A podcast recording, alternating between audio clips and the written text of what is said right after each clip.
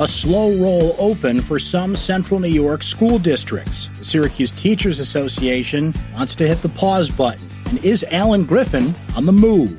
This is your Syracuse.com afternoon flash briefing for Wednesday, August 12th, 2020. I'm Brent Axe. Some central New York school districts are delaying the start of school or moving back the day students come back into classrooms.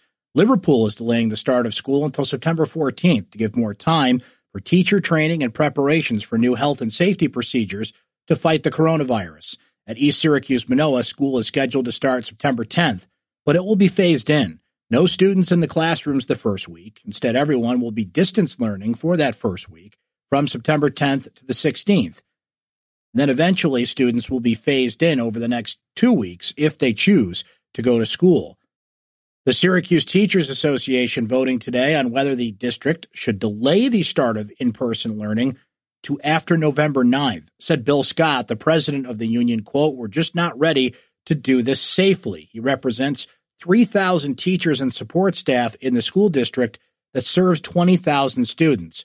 The district had decided to start in person learning with a hybrid model. Students in pre K through eighth grade would go to school two days a week and learn online the other three days, while high school students will learn remotely through January with some in person time for science labs and other hands on subjects.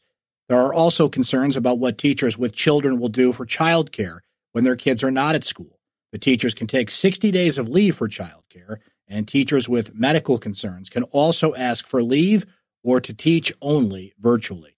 Governor Cuomo released the latest numbers for coronavirus in New York State Wednesday. Seven deaths from COVID 19 were reported statewide, according to Cuomo.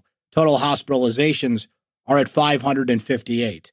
Hospitalizations have been below 1,000 since mid June, mostly flat after reaching a peak of over 18,000 in April. In Onondaga County, 4,122 tests were reported Tuesday, just 17 were positive. That's a return rate of 0.4%, the lowest in a week that has seen numbers bounce between 0.5 and 1%.